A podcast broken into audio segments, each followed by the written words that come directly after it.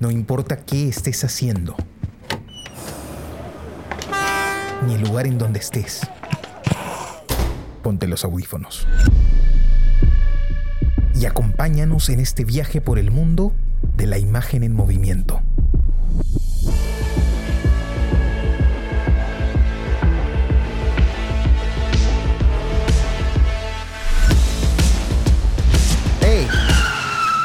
¿Qué cine pasa?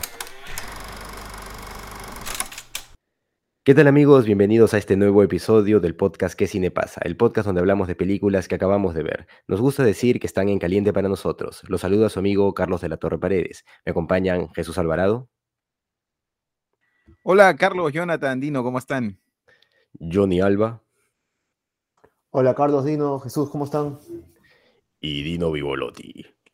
¿Qué tal chicos? Carlos, Johnny, Jesús, ¿cómo estamos?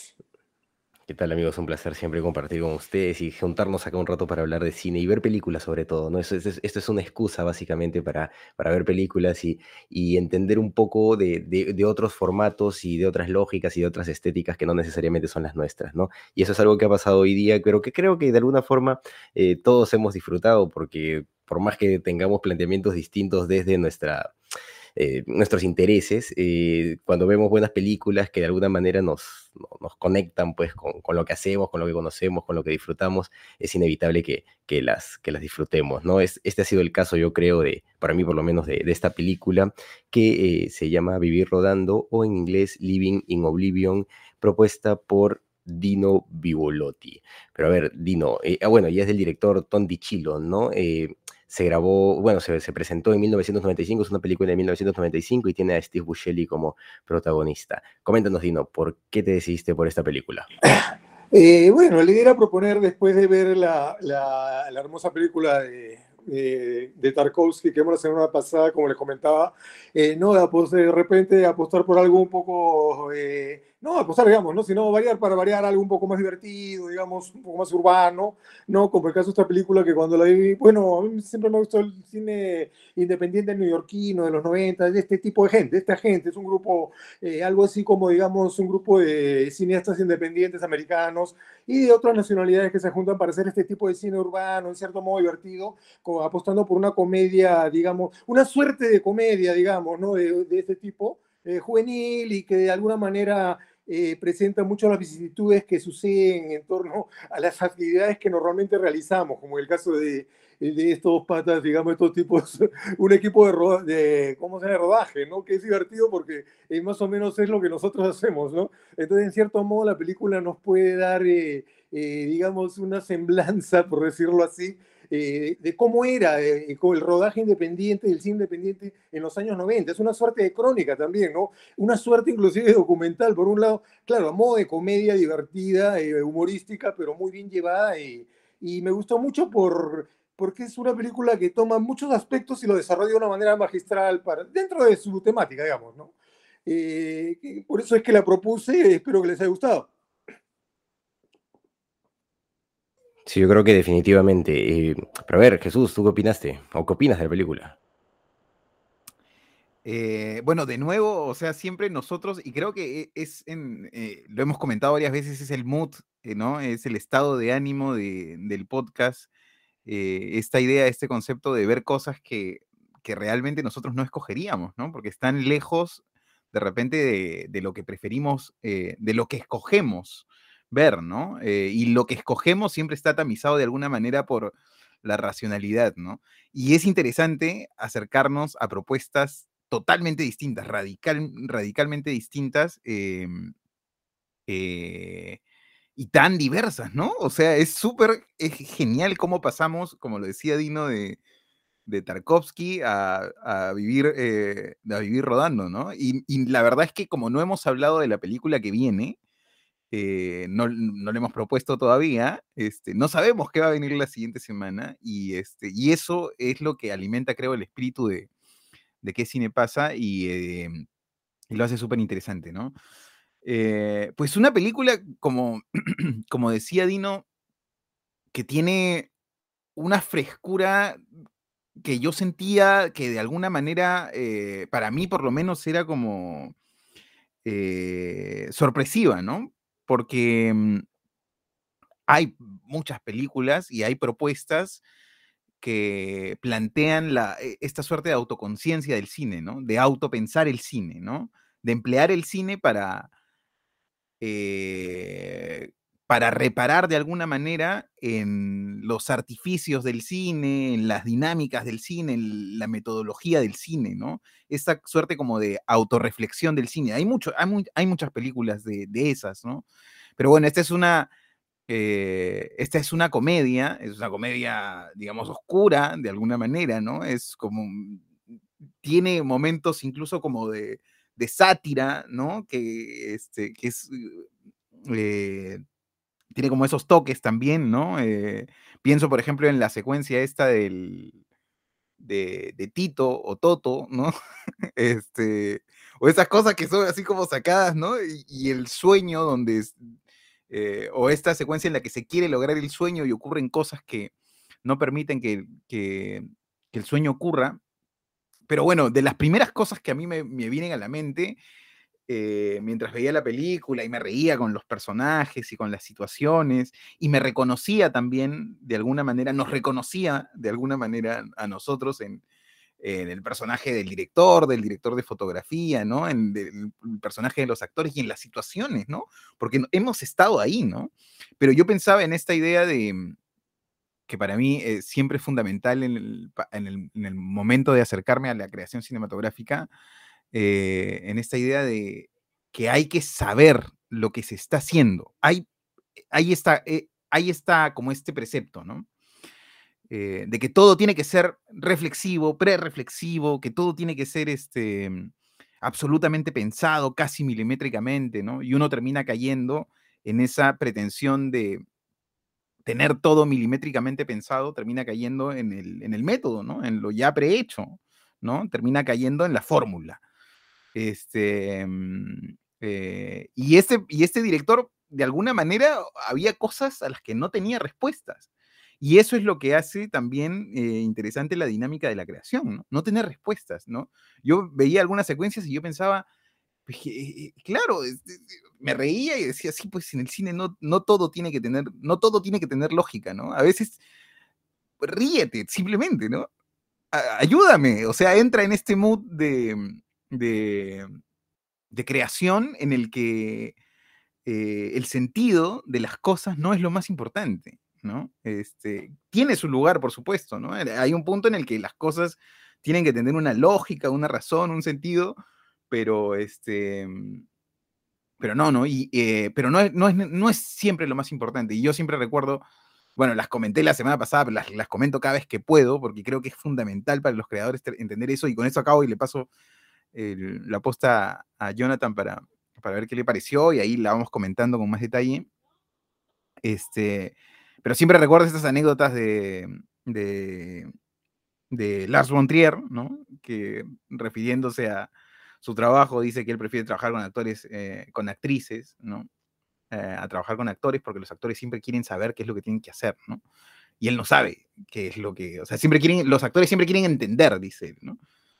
Eh, y yo a veces no sé bien este, qué es lo que estoy haciendo. Y la otra anécdota es la de Kubrick, ¿no? Que decía que los momentos que más le aterraban del día era cuando se acercaba al set de rodaje, ¿no? Eh, porque era el, cuando bajara del auto, sabía que todo el mundo se iba a acercar a preguntarle ya, ¿qué, qué tengo que hacer, ¿no? O qué decisiones hay que tomar y esto. Y había muchas veces él no sabía. Em, y bueno, ahí quiero comentar también algunas secuencias que, que en particular me han gustado mucho, pero bueno, me gustaría escuchar a Jonathan también.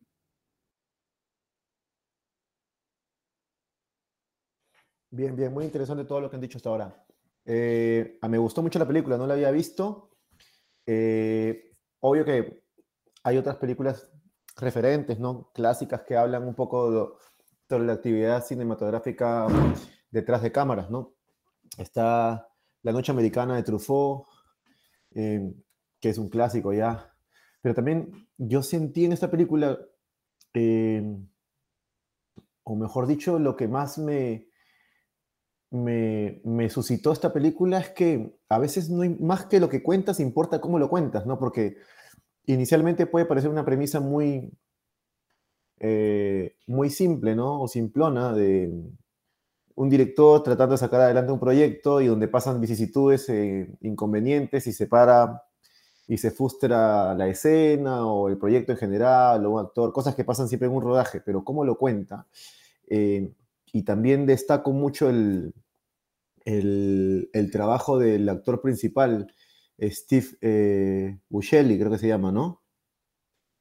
un actor, tremendo actor, pues tiene un talento impresionante. Él prácticamente sostiene porque la, la, película es como un pulpo, ¿no? Que desde, desde su personaje eh, se expande a otros personajes y, todo, gira en torno a él, ¿no?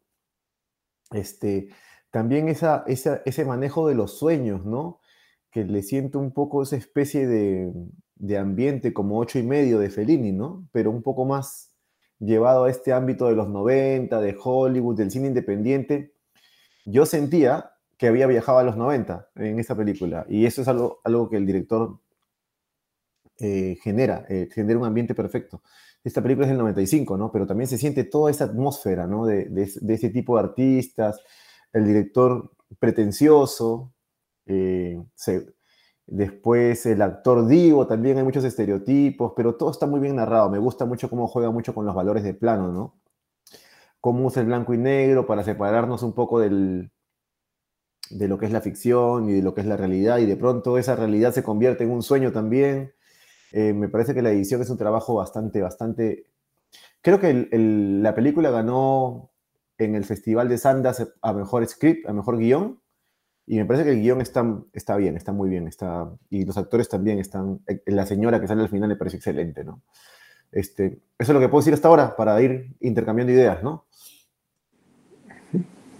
Pero esa señora que sale al final también sale al inicio, ¿no? Ella es la, la mamá que, de, la, de la chica en, en, en, la, en, la, primera parte de la película, ¿no? Con la que tienen el problema que no, no, no sale la escena. Eh, definitivamente es, es, una película, pues, que, que, que nos hace reflexionar sobre, sobre, nuestro, sobre nuestra labor, ¿no? Como, ¿no? Como, como, como, artistas, ¿no? Como, como creadores de contenido y como cineastas. Creo que cualquiera se ha enfrentado a situaciones similares a las que se ven en la película y pues eh, es inevitable sentirse identificado, ¿no?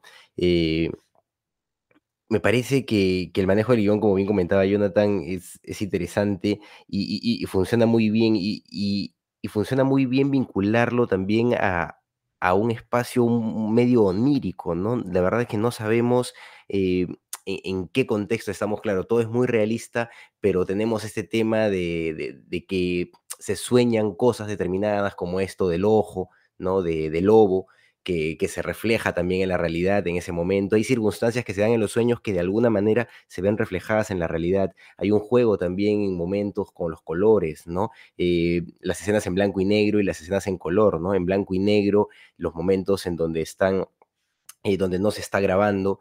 Eh, y cuando se está grabando en, en, color, por lo menos en la primera, en, toda la primera parte. Creo que, que, estos elementos pues eh, juegan muy bien, son una buena apuesta de parte del director y, como bien han comentado, el, trabajo de Buscemi y de, los demás actores en general es, muy funcional y, y logra pues sus objetivos. Eh, la pizca de comedia que tiene la película también eh, creo que es fundamental para que, para que empuje y nos, nos, nos lleve pues a, querer terminar de verla, ¿no?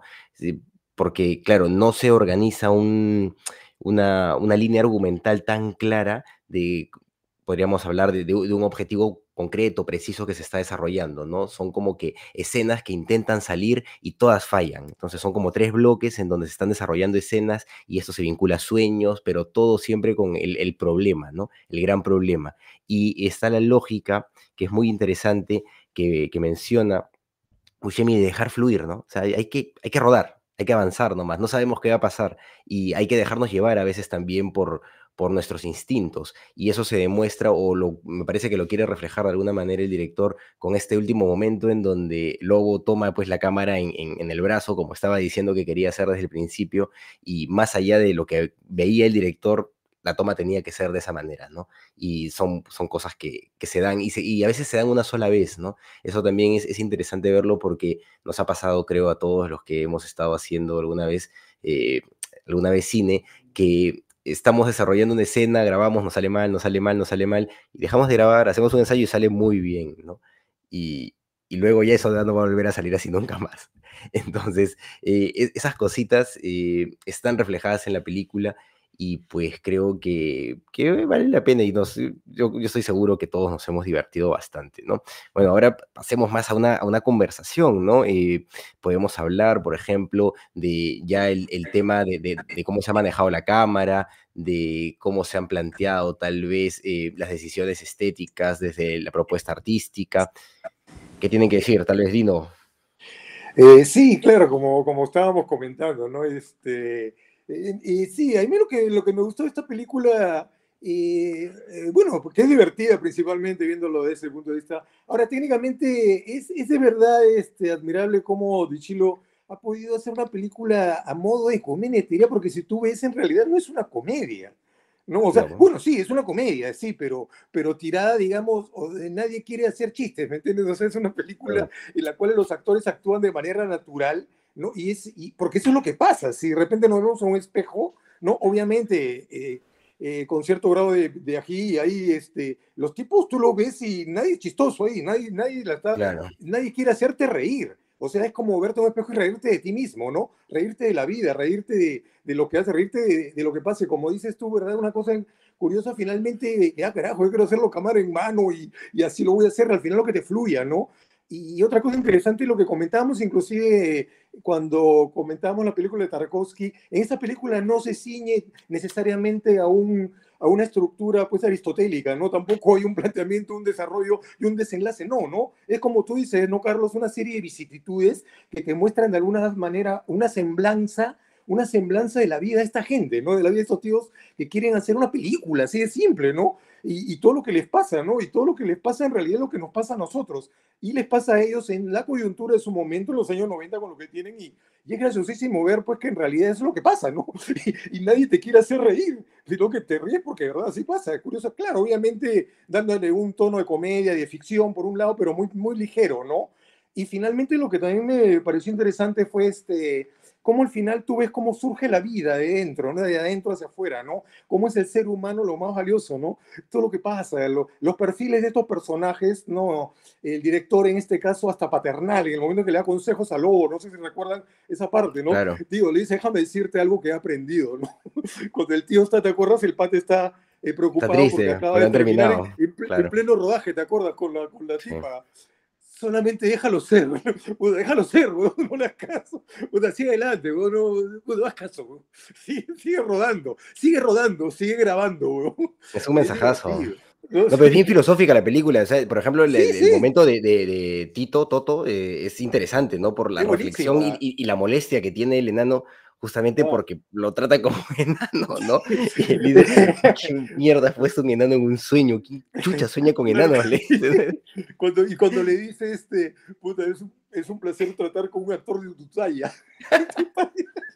Una suerte de humor negro, inclusive por ahí, ¿no? Como que, pero es que en realidad esas cosas pasan, Carlos, a nosotros nos han pasado. ¿Verdad? Así cosas que te claro suceden. sí. pues, hermano. Y claro, Tom DiCillo te las pinta un poquito técnicamente en la película magistralmente, ¿no? Para darte un poco de risa, pero eso pasa.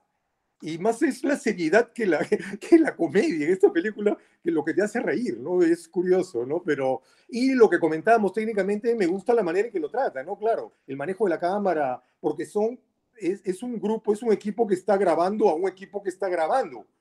Entonces un picture in, es un frame into frame, digamos, ¿no? Una suerte de frame into frame eh, eh, artístico, ¿no? Eh, la estética de la película es curiosa porque el uso de las diversas cámaras, incluso no te dado cuenta, se han dado cuenta que al comienzo utiliza, parece que fuera una ACFA, una cámara de 6 milímetros, ¿no? Ni siquiera parece 35 milímetros, como está filmando al comienzo, y eso, eso, ¿qué es? ¿La realidad o la ficción? No sabemos. Sin embargo, cuando cambia color, asumimos que es la realidad y sin embargo es la ficción de la película, como queriendo decir, esta es la realidad, lo que queremos, ¿no? Crea, esta creación, ¿no? que queremos hacer real es lo real. Y todo esto que ven acá es simplemente un juego. Pero en realidad nada de eso es real, porque es un sueño. o sea, es un frame to frame igualmente, ¿no te das cuenta? Y cuando se despiertan, esa es la realidad. Y esa realidad es un poco sórdida, ¿no? Es un poco teñida de, de preocupaciones, de dudas, pero de otro tipo, ¿no? Es, es curioso cómo juega con una psicología muy leve, pero muy divertida también el director, ¿no? Creo que hecho una semblanza de, de un equipo interesante, ¿no? Y divertida a la vez, ¿no? Pero también te deja como una especie de, de, de semblanza de que quizá la realidad y la ficción se alimentan mutuamente, ¿no? Porque hay una escena donde, justo la escena que ellos no graban, Ah, porque, porque Lobo se fue al baño a vomitar. ah, buenísima, Este. En esa escena, eh, la actriz empieza a recordar a su madre. La memoria emotiva.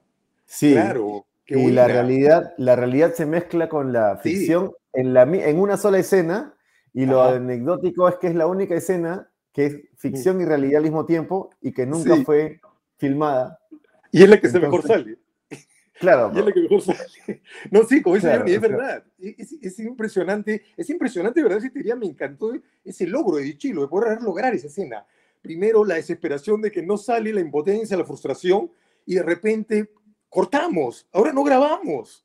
Y ahora que no grabamos, acción en el ensayo es cuando esta tipa recuerda el asunto con su madre, ¿no? Y la memoria emotiva le hace una buena pasada. Y la vieja que lo consuela, tomando el, el rol de la madre, hace que fluya la escena de una manera espectacular y la frustración del huevón al ver que el otro está en el baño. Puta, y que no puede grabar. Y eso no volver a salir nunca más. claro, es, genial hacer eso. Y el cambio, el cambio radical de situación de escenario, ¿no? Cuando sale totalmente de esa pseudo realidad y llega a la realidad emotiva, ¿no? El recuerdo, el flashback, ¿no? Y vuelve a la escena, ¿no?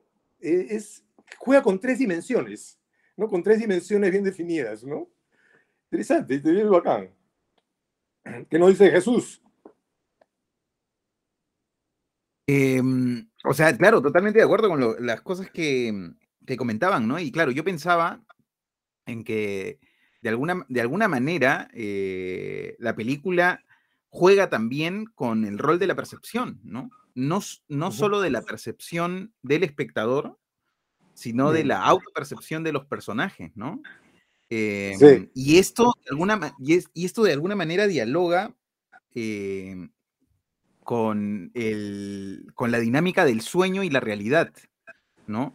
Porque la película nunca clarifica eso eh, con absolutamente, ¿no? O sea, de alguna manera el, el mundo de las historias, el mundo de los relatos es el mundo de los sueños, ¿no? Pero a, Sí. a la vez, los relatos son los que configuran la realidad, Nuestra vida está construida a partir de, de relatos, ¿no? Somos hijos de las historias.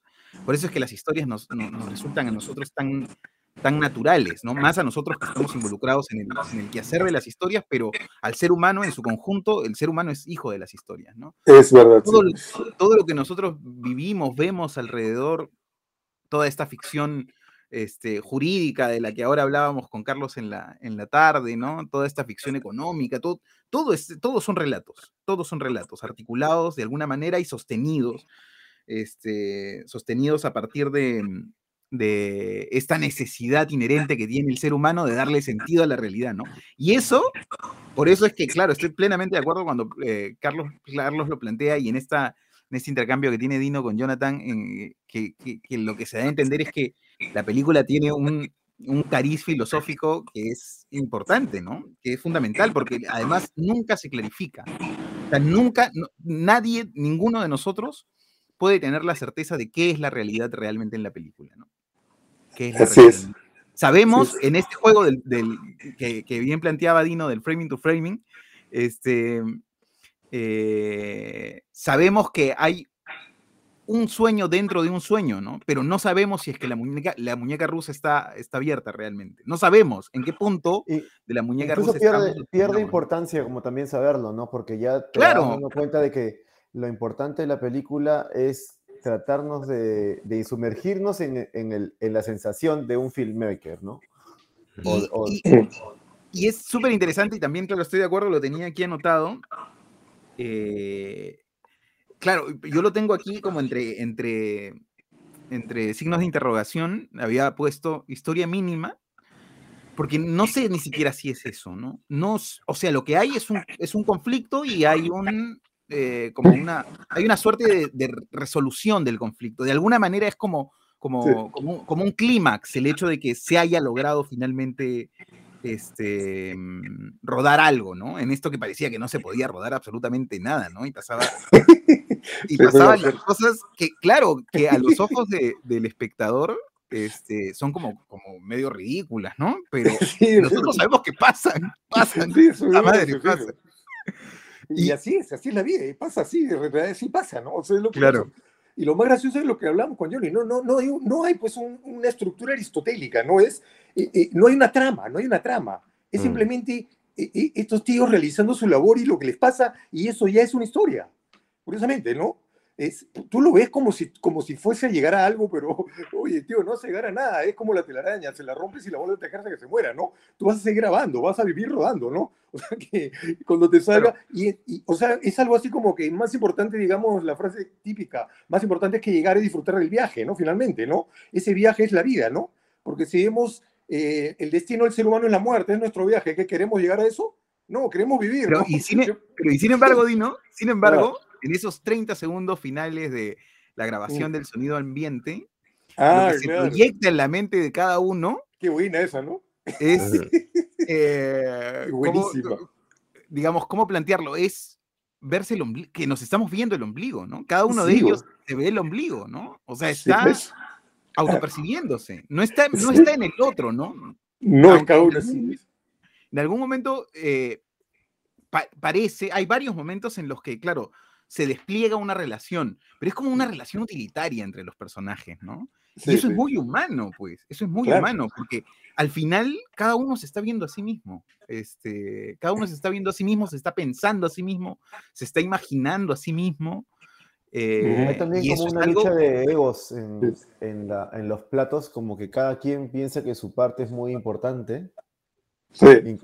Como el lobo, o, el- o actor, el actor también que quería hacer cambios todo el tiempo. poner- todo el hasta- tiempo, digo, claro. hasta llegar al, hasta llegar al, al ridículo de sugerir ponerse ese parche en el ojo. Al parche. y, y el loco está Ah. convencido. Y seguramente no es tan exagerado como eso, pero sí hay momentos en el que el director No, sí, tiene sí, que hacer, sí. hacerle cambiar de opinión al actor o a quien sea.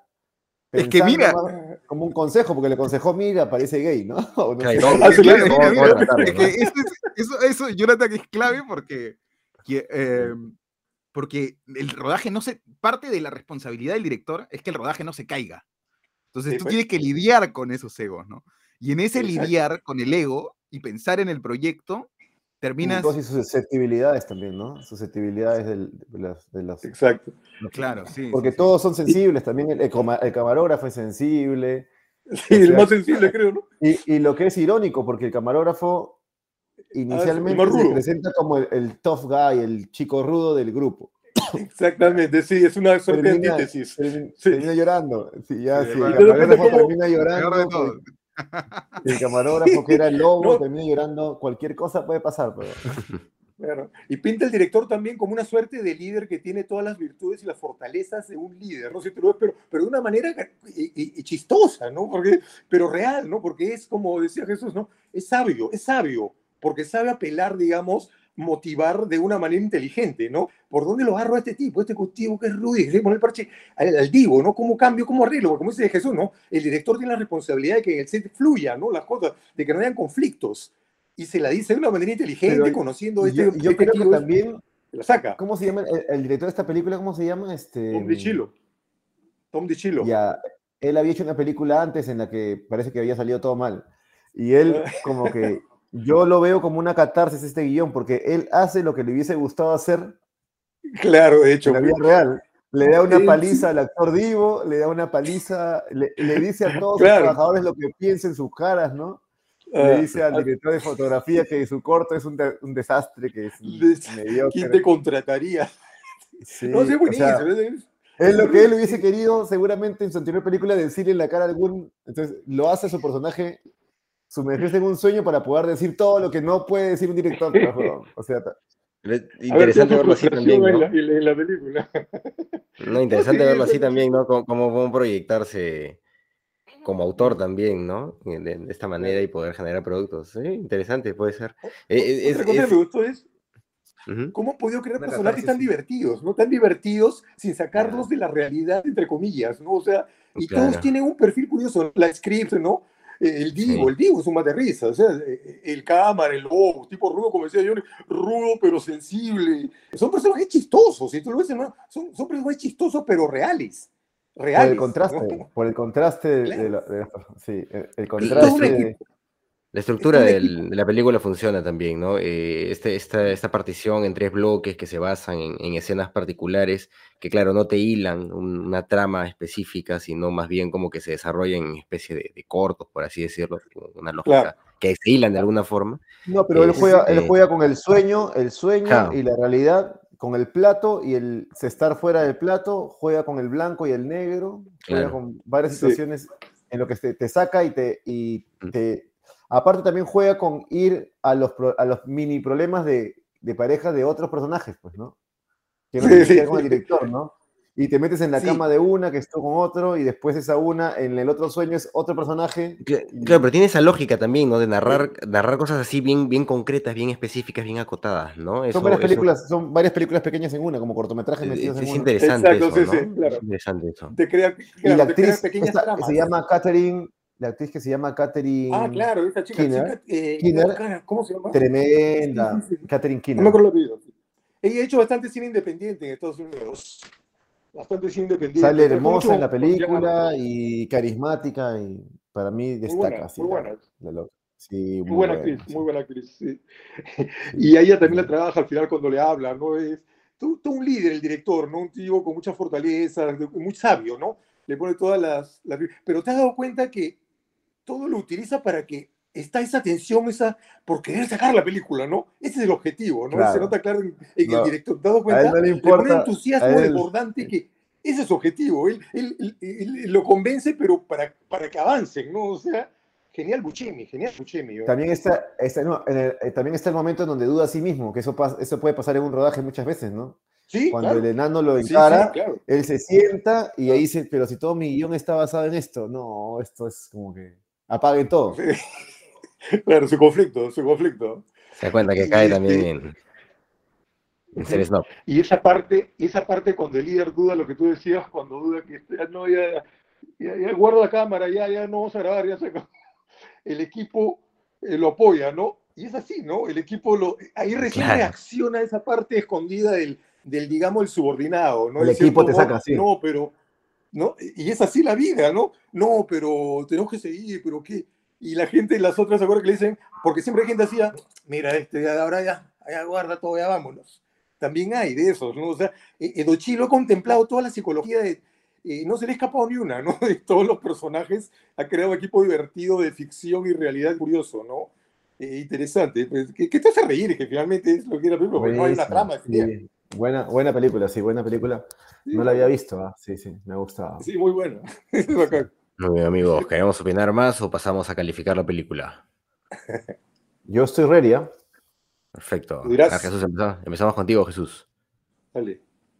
Ya, genial. Este. mm, Bueno, una película, como, como hemos comentado a grandes rasgos, este, interesante, ¿no? O sea, creo que con una propuesta sencilla, eh, con una propuesta, con una idea de juego clara, eh, eh, y el director va por ahí, ¿no? Va por ahí. Entonces es fácil coger el, como espectador, es fácil coger el hilo, es fácil dejarse de lle- llevar, y este, y al final ese cine también re- revela verdades, ¿no? Que creo que varias de esas eh, verdades, entre comillas, han salido también aquí, ¿no? O sea, esa profundidad está también en, en la película. Al final, las películas, el arte, existe en la experiencia de, de- los espectadores, en el caso del cine, ¿no?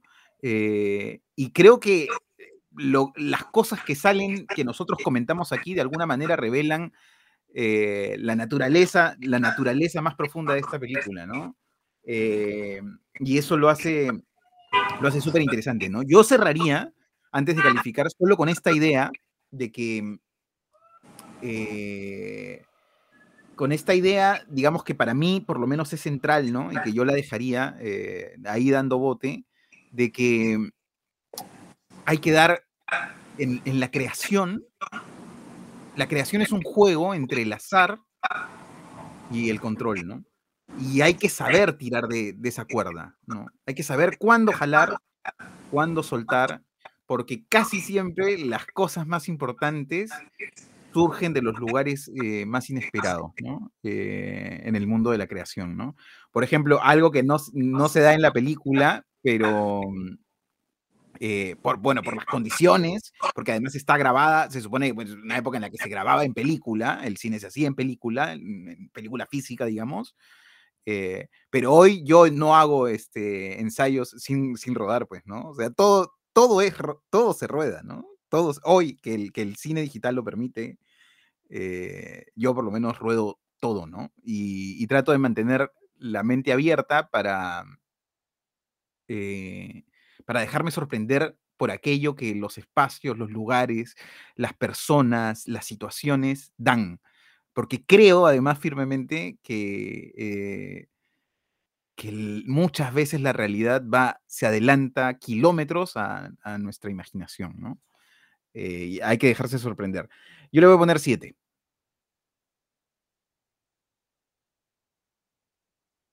Bien, bien. Perfecto. Yo, ¿no? Johnny, claro, tú, Johnny. Sí, bueno, eh, creo que es una película bastante fresca y es una película eh, creo que nos enseña también, no solamente importa qué se cuenta, sino cómo se cuenta. Y en el fondo, eh, a pesar de ser una comedia, que a veces este, las comedias no están tan valoradas en, en los premios y cosas que deberían, creo que una comedia de este calibre no es fácil de hacer, creo que es una película inteligente. Eh, me parece que los actores están geniales. El actor, este Steve Buscemi, que también trabaja con Tarantino en Reservoir Dogs, parece un actor brillante. Parece un actor excelente. Eh, también lo he visto en otras películas, no recuerdo ahorita. Ah, lo vi en un corto de, de Scorsese que hace con eh, Historias de Nueva York, donde él es uno, uno de los chicos que sale en Historias de Nueva York. Eh, muy bien, también lo vi ahí. Bueno, en muchas películas sale este actor, también tiende, tiende a ser mucho cine independiente, ¿no? Este, la actriz también me parece genial, me parece excelente esta actriz. Eh, y me parece que la película eh, tiene un guion sobresaliente, ¿no? Tiene un guion bastante bueno. ¿Qué más puedo decir de esta película?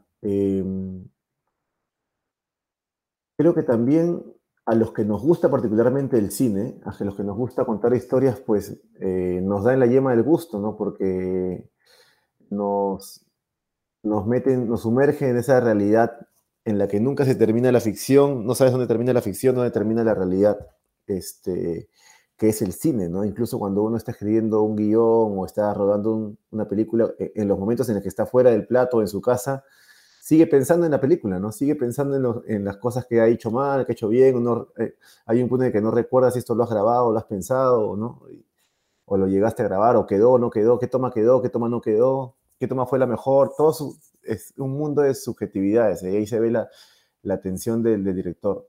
Este, yo creo que esa película también le voy a poner un 7. Muy bien.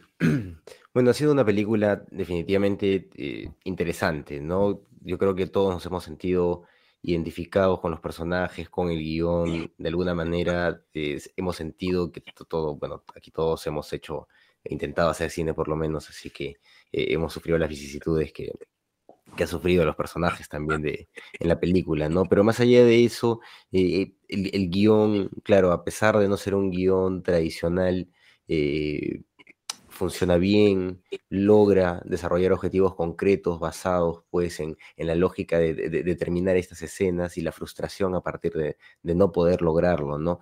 Y, este, este permanente juego entre ficción y realidad eh, termina siendo la verdad termina siendo la verdad bastante interesante.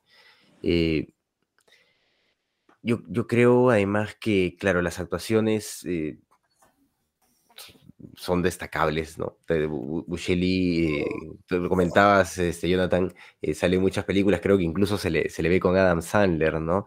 Eh, en, películas cómicas, así que es un personaje, pues, que, que, que tiene mucha facilidad para, para, actuar en distintos escenarios, y creo que en esta película definitivamente destaca, así como, como todos los actores, ¿no? Me parece que, que todos logran el, el objetivo y, y, es interesante también comentar algo que, que, ustedes estaban mencionando hace un rato y es este tema de, de cómo todo va hacia, hacia cada uno de los personajes, ¿no? Cada uno de los personajes es egoísta, eh, piensa desde su propia óptica, piensa en sí mismo, está viéndose el ombligo permanentemente y eso es súper interesante porque, eh, claro, puede entenderse como, como, una crítica, pero también como una realidad, ¿no? Como una realidad de, del ser humano que al final eh, termina siendo más o menos así, ¿no? Termina siendo más o menos así. Eh, quería también considerar el, el, hecho de que este cine independiente, ¿no? Un cine que de alguna forma es cercano a nosotros y nos hace pensar que podemos hacer cine es un, es un tipo de cine que, que, es una lección de cine también para todos, ¿no? Porque nos demuestra que con pocos recursos, con una buena idea, con un buen planteamiento, con unas buenas actuaciones, se puede lograr cosas muy, muy, muy potentes. Y esta película tiene justamente eso. Entonces, eh, logra cosas muy importantes y creo que, que es un, aporte muy, muy valioso para, para el podcast. Yo en este caso también le voy a poner 7. Eh, Dino, te toca. Ajá. Sí, creo que estamos de acuerdo, ¿no? Ya creo que todo está dicho. Es una comida fresca, en realidad, eh, nada pretenciosa. Eh, sí, lo que yo agregaría sería, eh, ¿cómo se llama? Que, como dice el dicho, no importa qué hagas, sino cómo lo hagas, ¿no? Lo que comentaba John, inclusive hay muchas películas sobre la realización cinematográfica, ¿no? a modo de vivencia, ¿no? bueno, claro, la noche americana es el referente principal de Truffaut, ¿no?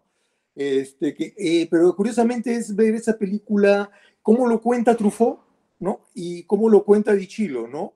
Y, dos temas iguales, exactamente iguales, ¿no? ¿Cómo pueden ser tan variados según el punto de vista y el tratamiento? El, tratamiento de esta película me pareció interesante y curioso, ¿no? Eh, tenemos referentes, como hablamos cuando de películas que tratan esta temática, la realización cinematográfica tan diferente, ¿no? Entonces, eso me parece interesante, creo que Chilo lo hace muy bien a su manera, ¿no? Haciendo una comedia, digamos, eh, divertida, fresca, no pretenciosa, y que nos mantiene entretenidos durante mucho tiempo sin perder la técnica, eh, ni perder la estética, ni perder interés, ¿no? Y dándonos una semblanza eh, de los personajes como parte de un equipo, ¿no? Sin perder el lado humano y sin perder ningún tipo de psicología, pero tampoco sin llevar al extremo, ¿no? Sin filosofía, sino simplemente manteniendo las cosas simples, pero de una manera muy concreta y muy realista, ¿no? Dentro de la ficción. Creo que estamos de acuerdo y le ponemos un 7. Perfecto. Se te perdió una partecita, pero ya nuestros oyentes entenderán eh. en la edición que, que, se perdió una partecita. Y ahí lo hice. ¿Qué se puede hacer? No, sí, de todas maneras. no hay otra. Ah. Muy bien, amigos. Ah. Ahora hay que elegir la película para la próxima semana. Johnny, ¿quién va a elegir tú o yo? Estás, estás en mute, Johnny. Como, como, gustes, como gustes. Dale tú, porque yo no he pensado en nada. Ah, bueno, yo estaba pensando. Est estoy entre dos películas, ¿ya? Eh, las dos son de directores que me gustan y americanos. Una es. Una es este, El octavo pasajero de Ridley Scott. Y la otra es. Dale. La otra es la nueva película de Scorsese, que está en los cines, o estaba en los cines, creo, no sé. Entonces, no sé cuál quisieran ver ustedes. ¿Cuál les tinca más? ¿Alguien, el octavo pasajero, te refieres? Sí, estaba entre el octavo pasajero y la nueva, la nueva película de Scorsese es la otra que estaba pensando, pero la nueva película no me acuerdo su nombre, ¿cómo se llama? Alguien es una buena, buena película, sí, podríamos comentarla porque Ya, pues ya Dino ya. Se congeló otra vez. Se congeló, vamos, ya, ya, ya, Vamos por Vamos Vamos por el octavo. me encantó Vamos por el octavo pasajero. Y vamos por el pasajero. Está bien, vamos por Alien. Vamos por Alien la próxima semana. Sí, vamos a ver, vamos, vamos por Alien acá dos semanas. Ya saben, hemos cambiado nuestro ritmo de grabación, estamos grabando cada dos semanas.